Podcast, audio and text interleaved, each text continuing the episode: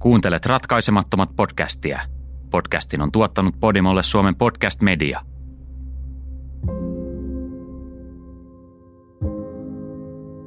Heti syyskuun 11 iskujen jälkeen mediaa ja poliitikkoja kohtaan hyökättiin kirjein. Kirjeitä alettiin lähettää vain viikko syyskuun 11 jälkeen. Ne sisälsivät tappavan annoksen pernaruttoa. Yhteensä kymmeniä altistui, 17 sai tartunnan ja viisi kuoli. Vielä vuosia myöhemmin Ameritraksiksi kutsutussa tapauksessa on avoimia kysymyksiä.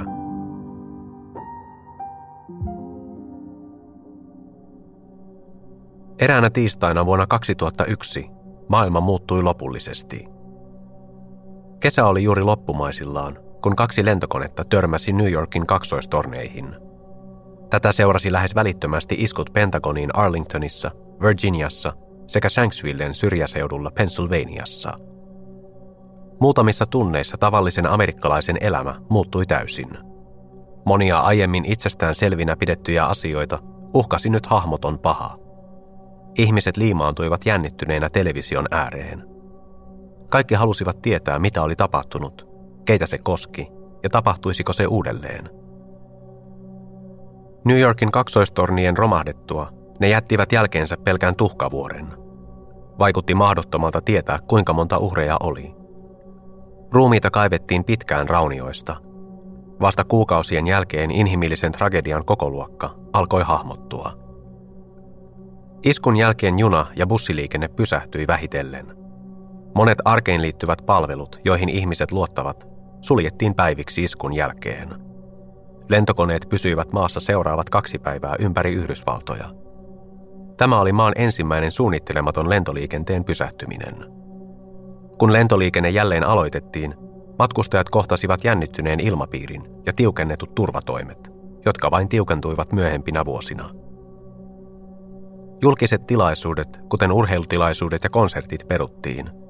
Myös monet pilvenpiirtäjät sulkivat ovensa päiväksi tai kahdeksi. Vieraan pelko oli vallannut amerikkalaisen psyyken. Jopa New Yorkin osakepörssi, amerikkalaisen kapitalismin sykkivä sydän, kieltäytyi avaamasta oviaan syyskuun 11. päivän jälkeisinä päivinä. Kaupankäynti oli pysähdyksissä seuraavaan maanantaihin, syyskuun 17. päivään asti. Amerikkalaiset halusivat kiihkeästi tietää, mitä viikkoa aiemmin oli tapahtunut, ja tapahtuisiko niin uudelleen.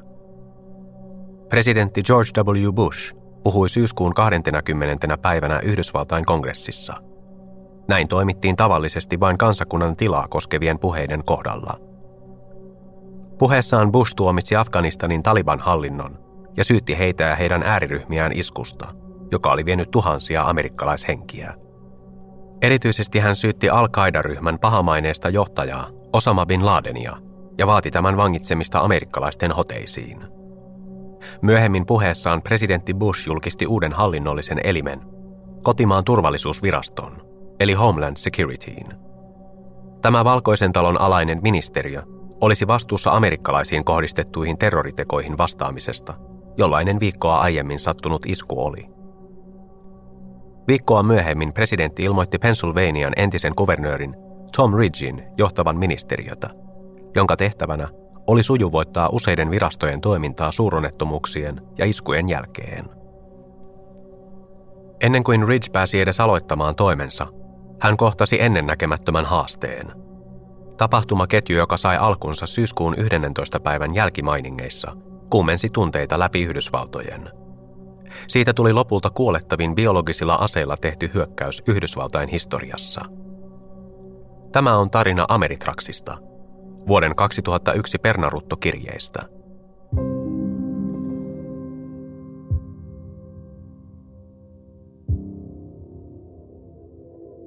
Robert Stevens syntyi Britanniassa 20. kesäkuuta 1938. Hänen vaimonsa Maureen oli myös britti. He saivat kolme lasta, Nikolaksen, Heidin ja Caseyin. Perhe asui Lanzanassa, Floridassa, lähellä Palm Beachia. Robert työskenteli valokuvaajana ja kuvatoimittajana The Sun iltapäivälehdelle, jota julkaisi American Media Incorporation, eli AMI.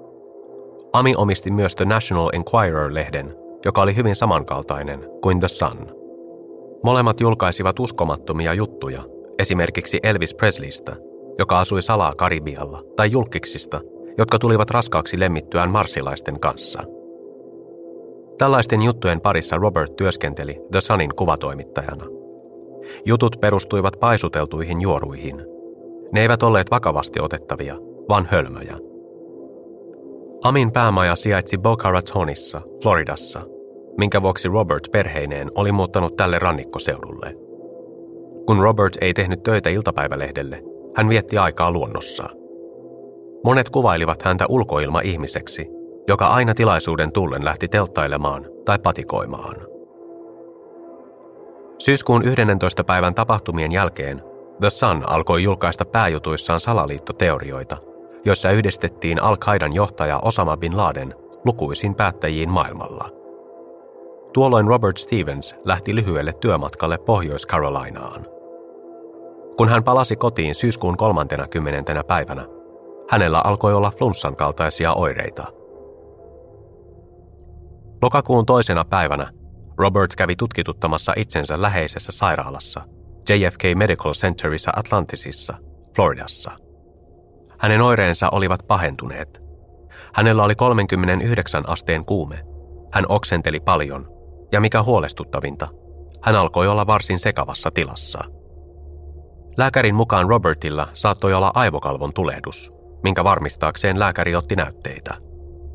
Robert lähetettiin kotiin, ja näytteiden tulokset tulivat heti seuraavana päivänä. Lokakuun kolmantena päivänä kävi ilmi, että Robert Stevens oli jostain syystä saanut keuhkopernaruton, jonka oireet muistuttivat flunssan oireita. Näihin oireisiin kuuluivat rintakipu, kuume, hengitysvaikeudet ja oksentelu, jotka täsmäsivät Robertin yhä heikkenevään tilaan. Torstaina lokakuun neljäntenä päivänä Robert Stevens joutui sairaalaan hyvin harvinaisen pernaruttotartunnan vuoksi. Hänen epäiltiin hengittäneen bakteeria, joka oli pesiytynyt hänen keuhkoihinsa. Stevens laitettiin lähes välittömästi hengityskoneeseen. Hänelle annettiin myös suonen sisäistä penisilliiniä. Myöhemmin tuona päivänä tohtori Steven Wiersma, Floridan terveysviraston epidemiologi, kutsuttiin tutkimaan mahdollista floridalaista epidemiaa. Heti saavuttuaan hän puhui pienessä lehdistötilaisuudessa ja ilmoitti, että eräs JFK Medical Centerin potilaista oli todellakin saanut pernaruttotartunnan. Oli kuitenkin syytä olettaa tämän olevan yksittäistapaus. Pernarutto voi tarttua neljällä tavalla. Ihokosketuksessa, hengitysteitse, sisäelinten kautta tai ruiskeena. Tartuntamuodot ovat vakavuudeltaan eri asteisia. Ihon kautta saatu infektio on helpoin hoitaa. Hengitysteitse tarttuva pernarutun muoto, joka Robert Stevensillä oli, on kenties vaikein hoitaa. Lähes 90 prosenttia sen saaneista kuolee tautiin, sillä useimmiten oireet eivät ilmaannu ennen kuin infektio on levinnyt keuhkoihin ja rintaonteloon. Kun pernaruttoitiot tarttuvat imusolmukkeisiin ja keuhkoihin, ne alkavat tuottaa bakteeria, joka erittää infektion leviämistä edistävää myrkkyä.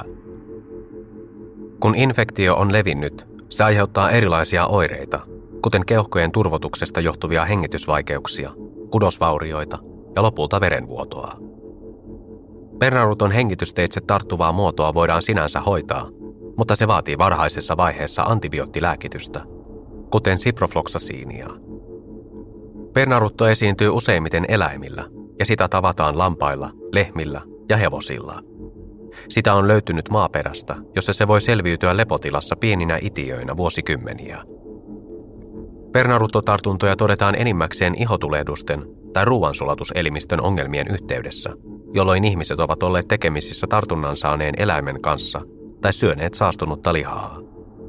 Nämä tartunnat ovat kuitenkin hyvin hyvin harvinaisia.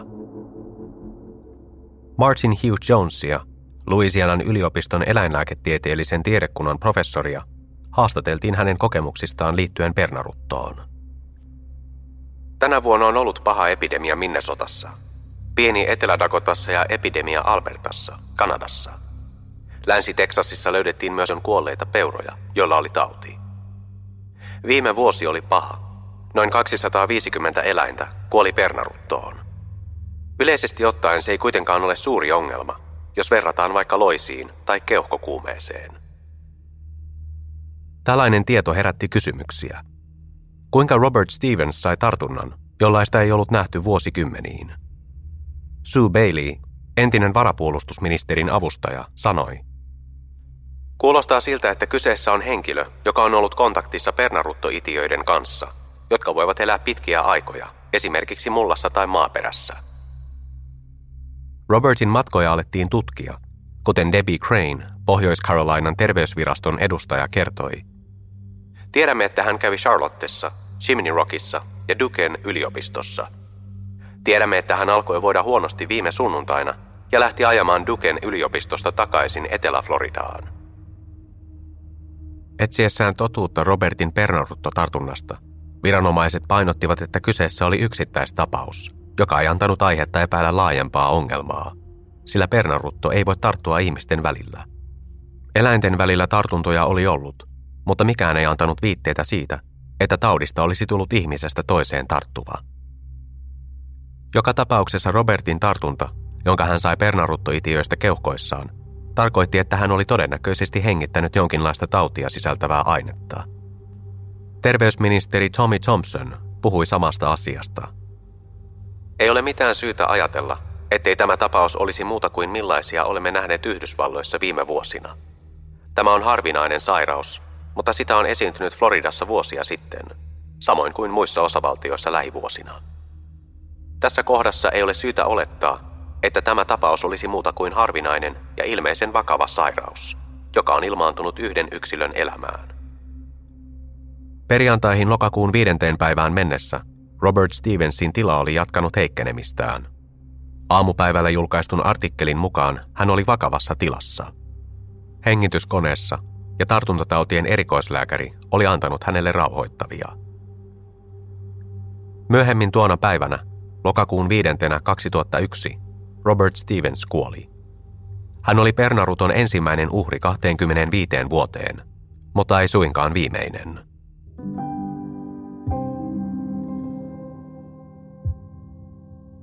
Stevensin saaman Bernarutto-tartunnan tarkkaa alkuperää selvitettiin kiivaasti. Koska taudin kulku vaikutti etenevän nopeasti diagnoosin saamisesta kuolemaan, oli tutkimuksella kova kiire. Jo vuosia julkishallinto oli pelännyt, että pernaruttua käytettäisiin biologisessa terroriiskussa. Sillä vaikka pernaruttua tavattiin luonnossa ja villieläimissä, tutkijat olivat jo pitkään pelänneet, että sitä käytettäisiin aseena ihmismassoja vastaan. Pelko oli entistä suurempi nyt, kun todettiin ensimmäinen pernaruttoon liittyvä kuolemantapaus Yhdysvalloissa vuoden 1976 jälkeen.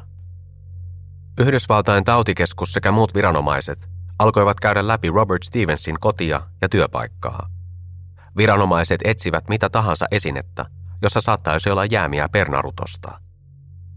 Lopulta sellainen löytyi Amin toimistorakennuksesta, jossa Robert työskenteli. Robertin tietokoneen näppäimistöltä löydettiin useita jälkeä pernaruttoitiöistä, jotka liittivät taudin hänen työpaikkaansa. Seuratessaan tätä työpaikkaan liittyvää johtolankaa, Viranomaiset löysivät toisen yhteyden toimistorakennukseen Boca Ratonissa, Floridassa.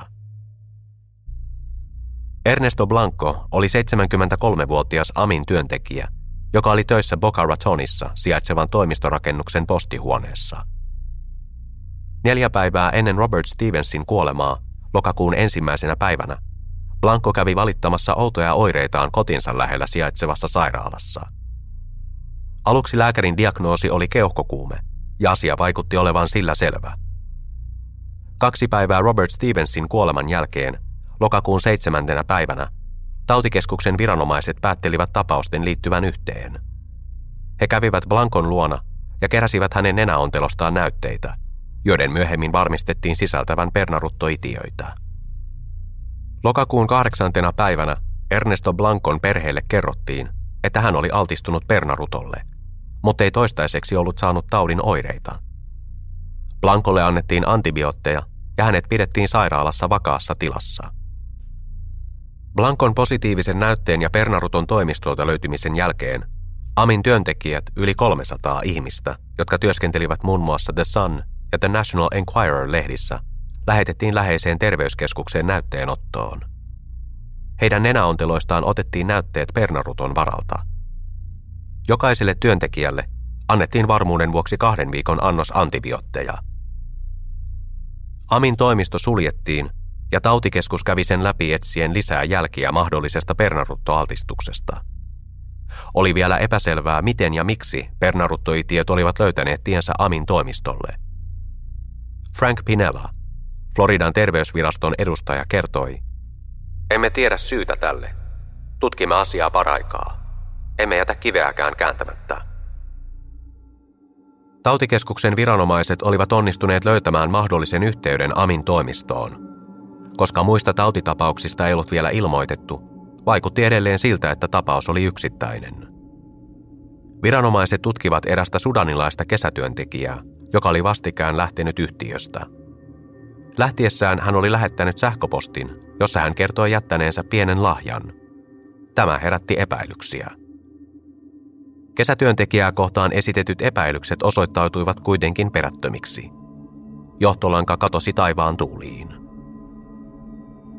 Viranomaisten teoria oli, että American Media Incorporation olisi valikoitunut kohteeksi nimensä vuoksi, sekä sen takia, että The Sun ja The National Enquirer-lehdissä oli tuolloin julkaistu artikkeleita, jotka kritisoivat Osama bin Ladenia ja Taliban hallintoa. Peter Amodeo joka oli töissä kiinteistöhuoltoyrityksessä Amin toimiston viereisessä rakennuksessa, sanoi, se rakennus kerää vihamiehiä lehdissä julkaistujen juttujen takia. Siellä on pommiuhkia yhtenään. He seisovat aina parkkipaikalla, kun rakennusta tutkitaan. Huomio kohdistettiin seuraavaksi kirjeeseen, joka oli lähetetty kuukautta aiemmin, ja jota sekä Robert Stevens että Ernesto Blanco olivat käsitelleet postihuoneessa – Kirjettä kuvailtiin oudoksi rakkauskirjeeksi Jennifer Lopezille, jonka Ami oli saanut noin viikkoa ennen syyskuun 11. päivän tapahtumia. Los Angeles Times ja Newsweek-lehdissä sitä kuvailtiin näin. Sisällä oli kuvausten mukaan saippuamaista hienojakoista ainetta ja Davidin tähti riipus. Nimettömänä pysyvien työtoverien mukaan Blanco ja Stevens käsittelivät kirjettä – kun Robert Stevensin tartunnan paljastettiin olevan pernaruton hengitysteitse tarttuvaa muotoa, sen julistettiin olevan yksittäistapaus. Nyt kun pernaruttua oli löydetty myös Stevensin kollegasta ja toimistosta, jossa he molemmat työskentelivät, asiat alkoivat näyttää yhä epäselvemmiltä. Kysyttäessä voisiko tapaukseen liittyä terrorismi, anonyyminä pysynyt FBIin virkamies vastasi, tilanne on huolestuttavampi nyt, kun meillä on toinen tapaus. Yhdysvaltojen oikeusministeri John Ashcroft sanoi, Meillä ei ole tarpeeksi tietoa varmistaaksemme, onko tapaus yhteydessä terrorismiin vai ei. Tartunnan ilmettyä näin pian syyskuun 11 tapahtumien jälkeen, FBI alkoi ottaa näytteitä paikoista, joissa lentokonekaapparit olivat oleskelleet. Näiden joukossa oli paikkoja, jotka sijaitsivat hyvin lähellä Amin päämajaa Floridan Palm Beachissä. Vaikutti siltä, että eräät iskujen kaappareista olivat saaneet lentoopetusta vain kilometrin päässä Robert Stevensin kotoa. Myöhemmin kävi ilmi, että ainakin kaksi kaapparia oli käynyt alueen sairaaloissa ihoinfektioiden vuoksi, mikä teorian mukaan olisi voinut johtua altistumisesta pernarutolle. Perinpohjaisissa etsinnöissä alueella ei kuitenkaan löydetty jälkeäkään pernaruton itiöistä. Tutkittavat johtolangat johtivat yhä syvemmälle terrorismin maailmaan – mutta viranomaiset tekivät selväksi, ettei kyseessä ollut rikostutkinta. Ainakaan vielä. Oikeusministeri John Ashcroft sanoi, Pidämme tätä tutkintana, josta voisi tulla rikostutkinta. Teemme tätä kaikilla tarvittavilla resursseilla ja asiaan kuuluvalla huolella. Ensimmäinen pernaruttokuolema lähes 30 vuoteen sai suuren yleisön pelkäämään, että kuka vain voisi olla seuraava uhri. Lokakuun yhdeksäntenä päivänä, pian Robert Stevensin kuoleman jälkeen, mies Manassassissa Virginiassa astui sisään Prince William-sairaalan päivystykseen. Hän valitti flunssan kaltaisia oireita, mutta näytteissä ei ilmennyt altistumista pernarutolle. Tämä mies oli vain yksi esimerkki kaauksesta, johon alue oli suistumassa syyskuun 11 tapahtumien jälkeen. Uutisissa spekuloitiin kyseessä olevan jonkinlainen terroriisku, mikä sai Yhdysvaltain historian suurimman iskun jälkimainingeissa ihmiset pelkäämään pahinta.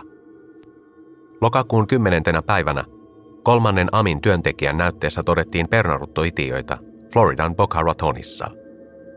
Ernesto Blancon tapaan itiöt löydettiin hänen nenäontelostaan. Vaikka työntekijä ei oireillut lainkaan, hänelle annettiin antibiootteja. Kyseinen nainen, joka työskenteli samassa rakennuksessa kuin Stevens ja Blanco, pyysi ensin saada pysyä anonyyminä. Myöhemmin hän kuitenkin puhui toimittajien kanssa ja kertoi olevansa 36-vuotias Stephanie Daly, joka toimi hallintovirkailijana Amilla. Hän ei saanut lisäoireita, joten hän palasi töihin lokakuun 11. päivänä. Kolmas taudinkantaja sai viranomaiset aloittamaan virallisen liittovaltion laajuisen rikostutkinnan, joka keskittyi siihen, kuinka Pernaruttu oli tuotu Amin toimistorakennukseen. Vaikutti loogiselta, ettei tapaus olisi sattumaa, vaan kyseessä oli tahallinen teko.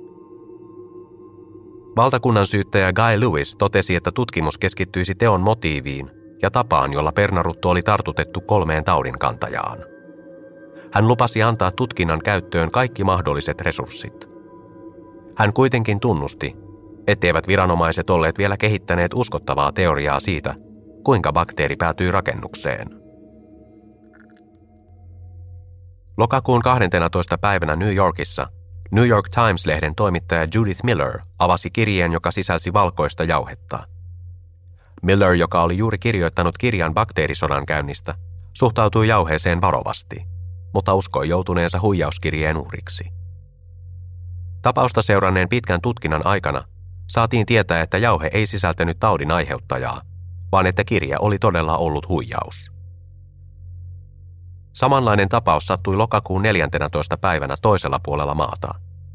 Renoossa, Nevadassa sijaitseva Microsoftin toimisto, joka käsitteli tietokonevalmistajien ohjelmistolisenssejä, raportoi saaneensa epäilyttävän kirjeen, jonka vuoksi neljä työntekijää oli sairastunut. Alkuun vaikutti siltä, että työntekijöiden oireet olisivat samankaltaisia ja että heistä otetut näytteet vahvistaisivat altistumisen pernarutolle. Epäilyttävä kirja, joka oli lähetetty Malesiasta, oli tutkimuksen kannalta erittäin kiinnostava. Kirjeen ajateltiin johtavan erääseen Osama bin Ladenin ulkomaan kontakteista, sillä hänen terroristiverkostonsa ulottui Malesiaan asti. Kuitenkin jo seuraavana päivänä Lokakuun 15. päivänä tarkempi koe osoitti, ettei kukaan työntekijöistä ollut sairastunut. Kirjettä ei enää pidetty uhkana. Tutkiessaan sitä, kuinka nämä kolme floridalaista työntekijää olivat altistuneet pernarutolle, viranomaiset alkoivat oppia lisää pernarutosta itsestään.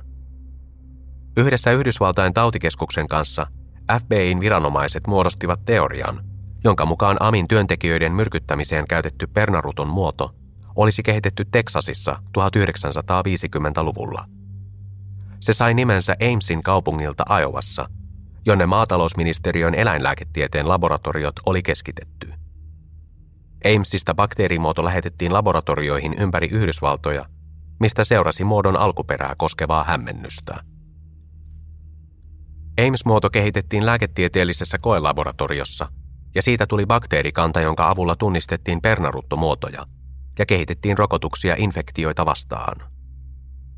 Koska kahdella altistuneista taudinkantajista oli ollut hyvä vaste antibiootteihin ja he vaikuttivat välttäneen infektion, viranomaiset kertoivat julkisesti, että nämä olivat todennäköisesti altistuneet Bernaruton Ames-muodolle. Tämä herätti kuitenkin vain lisää kysymyksiä. Kuinka floridalaisen iltapäivälehden kolme työntekijää oli altistunut laboratoriossa kehitetylle Bernarutolle – Syyskuun 12.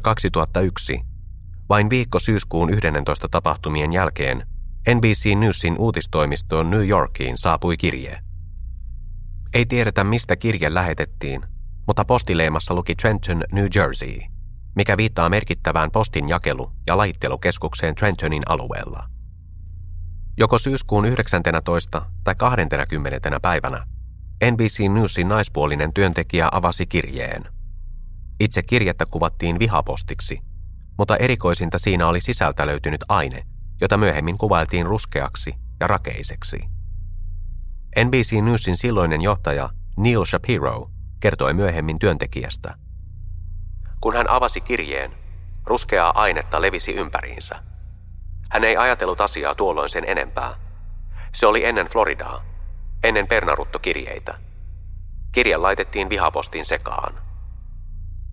Kirje, joka pantiin samaan kasaan muiden kirjeiden ja lappusten kanssa, siirtyi Erin O'Connorille, uutisankkuri Tom Brokawn avustajalle. Kirjettä pidettiin jälleen yhtenä viestinä sekopäiseltä katsojalta, ja se unohdettiin. Muutamaa päivää myöhemmin saapui toinen kirje.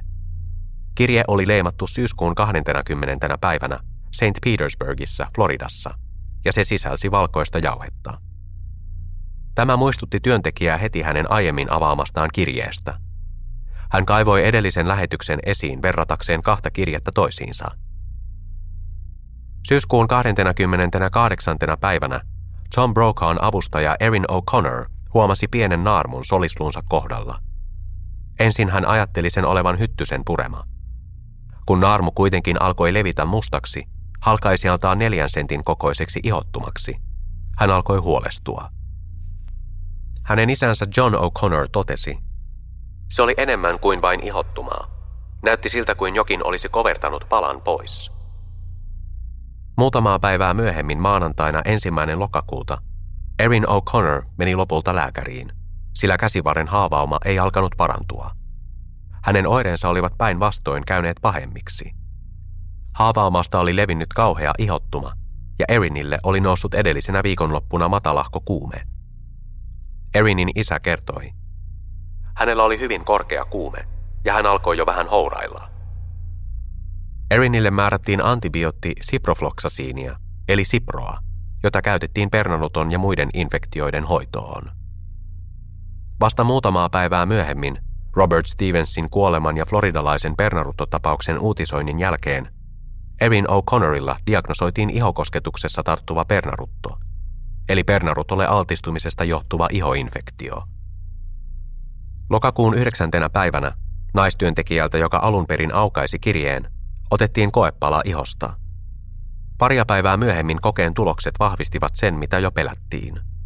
Nainen oli altistunut pernarutolle ja tarvitsisi antibiootteja. Kirjettä, joka oli osoitettu NBC Newsin uutisankkuri Tom Brokawlle, vaadittiin tutkittavaksi. Kun kävi ilmi, että kirje oli edelleen uutistoimistolla, viranomaiset vaativat toimistoa suljettavaksi toistaiseksi, kunnes he saisivat tutkittua koko rakennuksen lattiasta kattoon ja varmistettua, ettei pernaruton leviämiselle olisi mahdollisuutta. Kirjeestä löytyi heti jäämiä pernarutosta, mutta se ei ollut kirjeen hälyttävin ominaisuus. Viranomaiset olivat huolissaan kirjeen sisällöstä, joka oli kirjoitettu kokonaan isoin kirjaimin. 9.11.01. Seuraavaksi tämä. Ottakaa penisiliiniä nyt. Kuolema Amerikalle. Kuolema Israelille. Allah on suuri.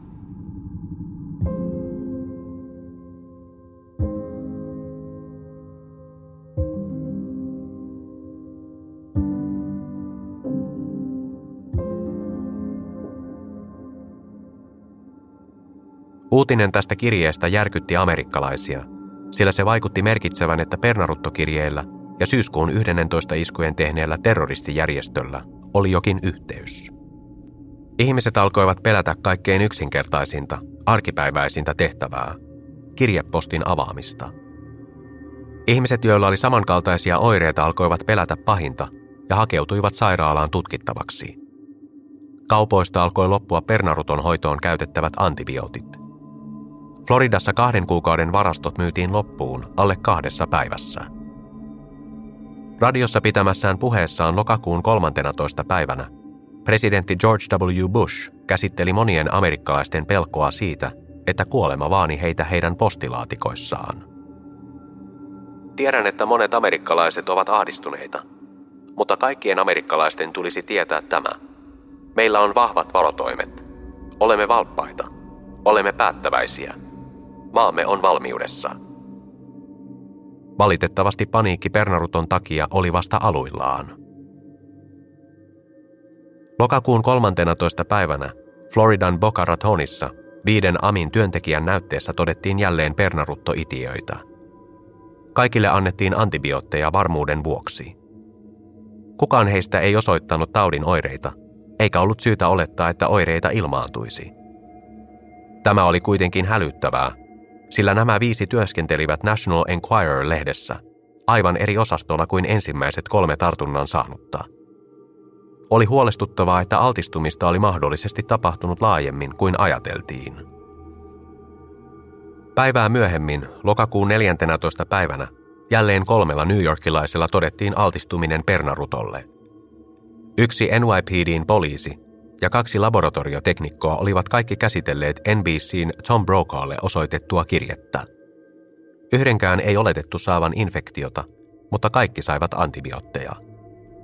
New Yorkin pormestari Rudy Giuliani kommentoi aihetta julkisuudessa. Heitä hoidetaan. Se ei tarkoita sitä, että heillä olisi pernarutto. Ero on toki olennainen. Monet meistä saattavat ajatella, että mikäli joku on todettu taudille tai tartunnan aiheuttajalle altistuneeksi, hän on väistämättä saanut tartunnan. Pernaruton pitkän itämisajan vuoksi on mahdollista kantaa itiöitä saamatta mitään oireita. Terveysministeri Tommy Thompson sanoi, ettei ole kysymystäkään siitä, olivatko nämä erillisiltä vaikuttavat tapaukset New Yorkissa ja Floridassa bioterrorismia. Se on biologista ainetta. Se on terrorismia. Se on rikos. Se on terrorismia. Ihminen, joka tekee tällaista, yrittää herättää kauhua, valaa pelkoa amerikkalaisiin, ja se ei tietysti ole hyväksyttävää. Vaikka valtion viranomaiset eivät vaikuttaneet olevan täysin varmoja epidemian puhkeamisen syistä, yhä useampi alkoi uskoa, että tapauksilla oli tekemistä Yhdysvaltoja vastaan tehtyjen terroriskujen kanssa. Myöhemmin samana päivänä oikeusministeri John Ashcroft esitti saman teorian. Hänen mukaansa Osama bin Laden saattoi olla kirjeiden takana. Meidän tulisi ottaa huomioon se, että tapaukset saattavat olla yhteydessä toisiinsa. Lokakuun 15. päivänä senaatin enemmistöjohtaja Tom Dasheln toimistoon saapui kirje. Tässä vaiheessa Dashel, etelä-dakotalainen senaattori, oli työskennellyt kongressissa yli 20 vuotta. Hän oli toiminut edustajain huoneessa vuodesta 1979 vuoteen 1987, minkä jälkeen hän oli siirtynyt senaattiin. Dashel oli ollut enemmistöjohtaja vasta muutaman kuukauden, ensin kaksi viikkoa tammikuussa ja uudelleen kesäkuusta lähtien. Lokakuun 15 saapunut kirje oli leimattu Trentonissa, New Jerseyssä. Sen palautusosoite paljastui myöhemmin keksityksi. Osoite oli neljäs luokka, Greendalein koulu, Franklin Park, New Jersey, 08852. Kuoren avasi Grant Leslie, eräs Dashlin avustajista. Kirje herätti heti epäilyksiä. Kuoresta pöllähti hienojakoista valkoista jauhetta, ja itse kirje oli hyvin samankaltainen kuin se, joka oli lähetetty NBClle kuukautta aiemmin. 9.11.01. Ette voi pysäyttää meitä. Meillä on pernaruttoa. Kuolette nyt. Pelkäättekö? Kuolema Amerikalle. Kuolema Israelille. Allah on suuri. Kongressin turvallisuudesta vastaavien poliisivoimien edustaja Dan Nichols totesi myöhemmin samana päivänä, että kaksi kentällä tehtyä koetta varmistivat jauheen olevan pernaruttoa. Noin 40 senaattori Dashlin toimistossa olleelle annettiin antibiootteja varmuuden vuoksi. Heidät lähetettiin toistaiseksi kotiin. Dashlin toimisto suljettiin näytteenoton ja puhdistuksen ajaksi, ja yleisön pääsy julkisiin tiloihin Washingtonissa kyseenalaistettiin. Senaattori Dashlin ansioksi on mainittava, että hän puhui senaatissa sen puolesta, että kongressi pysyisi toiminnassa seuraavana päivänä. Muut senaattorit ja edustajat eivät olleet tästä yhtä varmoja. Postinjakelu maan pääkaupungissa pysäytettiin, samoin kuin kierrokset Capitol-kukkulalla. New Yorkissa altistumisen mahdollisuus oli levinnyt ABC News uutishuoneen tuottajan lapseen. Tuottaja, joka työskenteli ABC Newsin uutisankkuri Carol Simpsonin kanssa, oli lokakuussa alkanut epäilyttää puolivuotiaan poikansa leviävä ihottuma. Vain hetkeä myöhemmin lapsi oli joutunut sairaalaan tuntemattoman syyn vuoksi ja oli kamppailut siitä lähtien. Puolivuotiaalle lapselle diagnosoitiin pernaruton ihokosketuksessa tarttuva muoto – Viranomaiset alkoivat selvittää sitä, miten lapsi oli saanut tartunnan. He saivat tietää, että lapsi oli ollut äitinsä mukana ABC Newsin toimistolla syyskuun 28. päivänä. Tämän lähiaikoina tapahtuneen käynnin lisäksi lapsella ei ollut ollut kontaktia työntekijöihin, eikä kukaan muu uutistoimistolla ollut ilmoittanut saaneensa oireita. Epidemian tähän mennessä pahimman päivän lopuksi Palm Beachista, Floridasta, kantautui huonoja uutisia. 73-vuotias Ernesto Blanco, toinen tiedossa ollut pernaruttotartunnan saanut, oli juuri saanut diagnoosikseen pernaruton hengitysteitse tarttuvan muodon. Hän oli tähän mennessä ollut sairaalassa jo viikkoja, minkä lisäksi hän oli saanut antibiootteja yli kaksi viikkoa Cedarsin terveyskeskuksessa Miamissa. Diagnoosin saamisen jälkeen hänet siirrettiin tehohoitoon. Lokakuun 16. päivänä Washingtonissa suljettiin useita kongressin työntekijöiden toimistoja, jotta niistä voitiin ottaa näytteitä. Lähes kahdeksan kerrosta Hartsin senaatin toimistorakennuksesta suljettiin toistaiseksi. Kävi ilmi, että päivää aiemmin senaattori Dashlin toimistoon tähän nimenomaiseen rakennukseen lähetetystä kirjeestä löytynyt pernarutto oli ollut hyvin voimakasta ja puhdasta muotoa. Viranomaiset kuvailivat sitä ensiluokkaiseksi, erittäin vaaralliseksi ja hienostuneeksi. Tämä hyvin hienojakoinen jauhe oli erilaista kuin ensimmäisessä NBC Newsille lähetetystä kirjeestä löytynyt pernarutto. Se oli äärimmäisen puhdasta ja kuivaa jauhetta, joka vaikutti sotilaalliseen käyttöön kehitetyltä. Julkisuudessa esitettiin, että enemmistöjohtaja Dashlelle osoitetussa kirjeessä ollut pernarutto olisi testattu läheisessä armeijan lääketieteellisessä tutkimuslaitoksessa Fort Detrickissa, Marylandissa.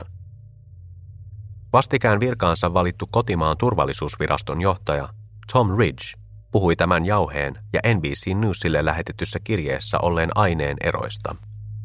Se on hyvin voimakasta. Se on puhdasta ja itiöt ovat pienempiä.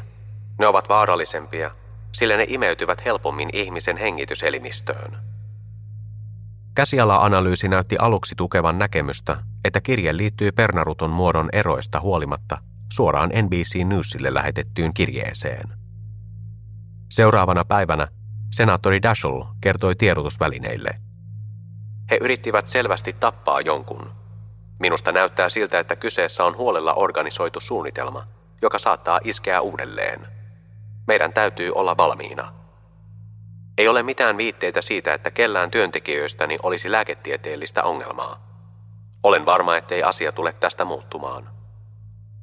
Kuitenkin jo seuraavana päivänä, lokakuun 17, ilmoitettiin yli 30 ihmisen Washingtonissa altistuneen pernarutolle. 29 oli Dashlen työntekijöitä, kaksi kongressin poliisia ja kolme senaattori Russ Feingoldin alaisia. Feingoldin toimisto oli aivan Dashlen toimiston vieressä, mikä vakuutti viranomaiset tämän pernaruttomuodon voimakkuudesta.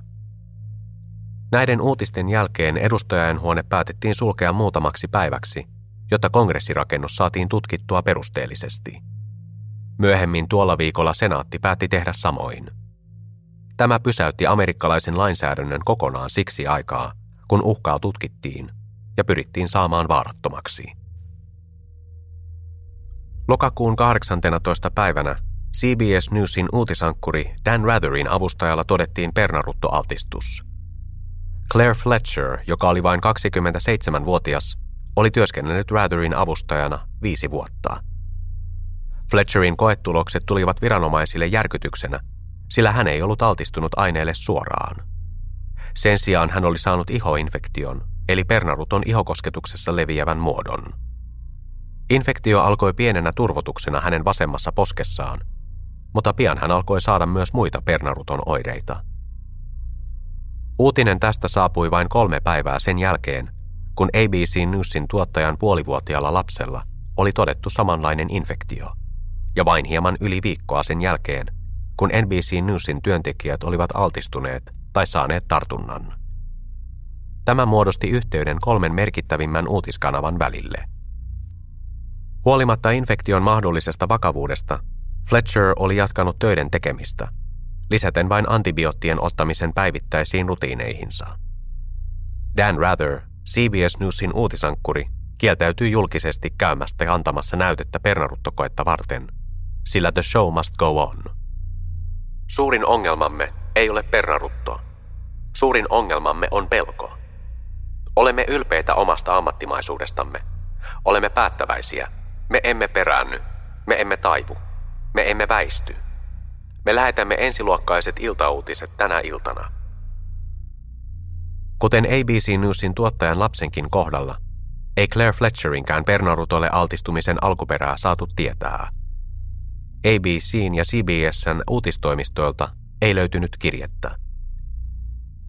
Myöhemmin lokakuun 18. päivänä paljastettiin, että West Trentonin postitoimiston postinkantaja New Jerseyssä oli saanut ihokosketuksessa tarttuvan pernaruton. Postinkantaja Teresa Heller oli alkanut saada haavaumia ihonsa noin syyskuun 27. päivästä lähtien. Noin viikkoa myöhemmin, lokakuun kolmantena päivänä, hän joutui sairaalaan oireiden vuoksi, jotka diagnosoitiin vasta lokakuun 18. päivänä. Hänestä tuli kuudes virallisesti tartunnan saanut, mutta ei suinkaan viimeinen. Myöhemmin tuona päivänä FBIn johtaja Robert Miller ilmoitti, että FBI yhdessä Yhdysvaltojen postilaitoksen kanssa lupaisi miljoonan dollarin palkkion sille, jonka vihjeestä pernaruttokirjeiden lähettäjä saataisiin kiinni. Ilmoitus tuli heti sen jälkeen, kun FBI oli kertonut vastanneensa yli 3300 uhkaavaan tilanteeseen liittyen kemiallisiin tai biologisiin aseisiin, mikä oli kolminkertainen määrä tavanomaiseen nähden. Tautikeskus ehätti puolestaan ilmoittamaan, että se oli määrittänyt NBC Newsin toimistolle New Yorkissa lähetetyn pernaruton olleen samaa kantaa kuin Amin toimistolle Floridassa. Oikeusministeri John Ashcroft toisti tämän väitteen myöhemmin päivällä pitämässään puheessa. Vaikuttaa siltä, että joidenkin vakavimpien tapausten välillä on samankaltaisuuksia, joiden perusteella ne voisivat olla osa yhtä organisoitua suunnitelmaa, joka on toteutettu joko yksin tai yhdessä jonkun toisen kanssa. Lokakuun 19. päivänä New York Postin pääkirjoitusavustaja Johanna Hudenilla todettiin ihokosketuksessa tarttuva pernaruton muoto. Huden, joka oli työssään avannut päätoimittajalle osoitettuja kirjeitä, oli huomannut rakon sormessaan syyskuun toisena päivänä. Vain hetki sen jälkeen, kun hän oli avannut kummallisen kirjeen, joka oli leimattu Trentonissa, New Jerseyssä. Kävi ilmi, että kirje oli lähes identtinen NBC Newsiin toimitetun kirjeen kanssa. Se oli myös leimattu Trentonissa ja sisälsi identtisellä käsialalla kirjoitettua tekstiä. Kirjeiden sisältö oli sama, kuten myös outo aine kirjekuoren sisällä.